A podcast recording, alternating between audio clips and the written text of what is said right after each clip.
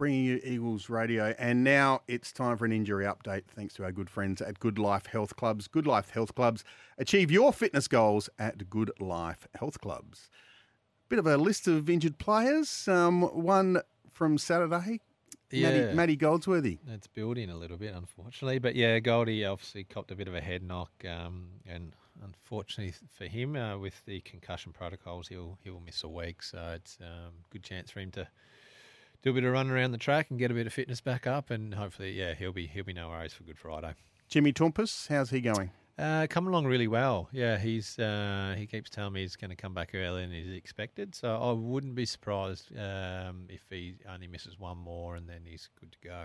So. Uh, another player, Clay Cameron. He must be getting close too with his yeah, ankle. Yeah, he is. I think I think actually Clay could uh, be a chance this week. He'll definitely train. Uh, tomorrow's their main session, so he'll train and obviously push his claims, and then it's probably becomes up to the coach whether he puts him straight in or not. But um, look, he, I think he's going to be asset to get that height back again. He'll yeah. It's something we definitely need.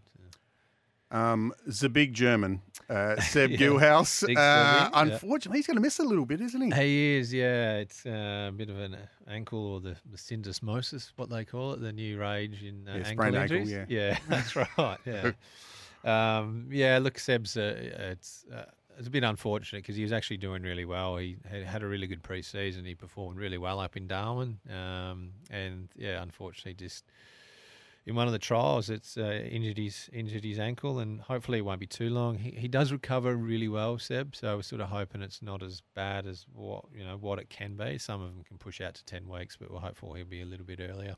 And new recruit to the club who a lot of people wouldn't have seen yet, Connor Ballinan. Um, is he close? Is he going to be available this week? Yeah, he should be fine. Like, yeah, I think, yeah, we've seen probably about th- three or four minutes of him in the, yeah. in the uh, first uh, trial against Port, uh, the Port Magpies. But, um, yeah, Connor's been raring to go. And, look, the beauty about him, it was a, a cheekbone injury. So he's he's had a good five or six weeks of just pure running. So fitness is not going to be an issue. It's uh, he'll just be raring to get out into that contest and uh, be a big focal point up for Not us. Going to come out in the big Rocky Roberts Eagles uh, head guard? That uh, look, I think it was uh, put to him and uh, got shut down pretty quickly. He doesn't want to be wearing it. So. Fantastic. That's uh, the injury update, all thanks to Good Life Health Clubs. Good Life Health Clubs.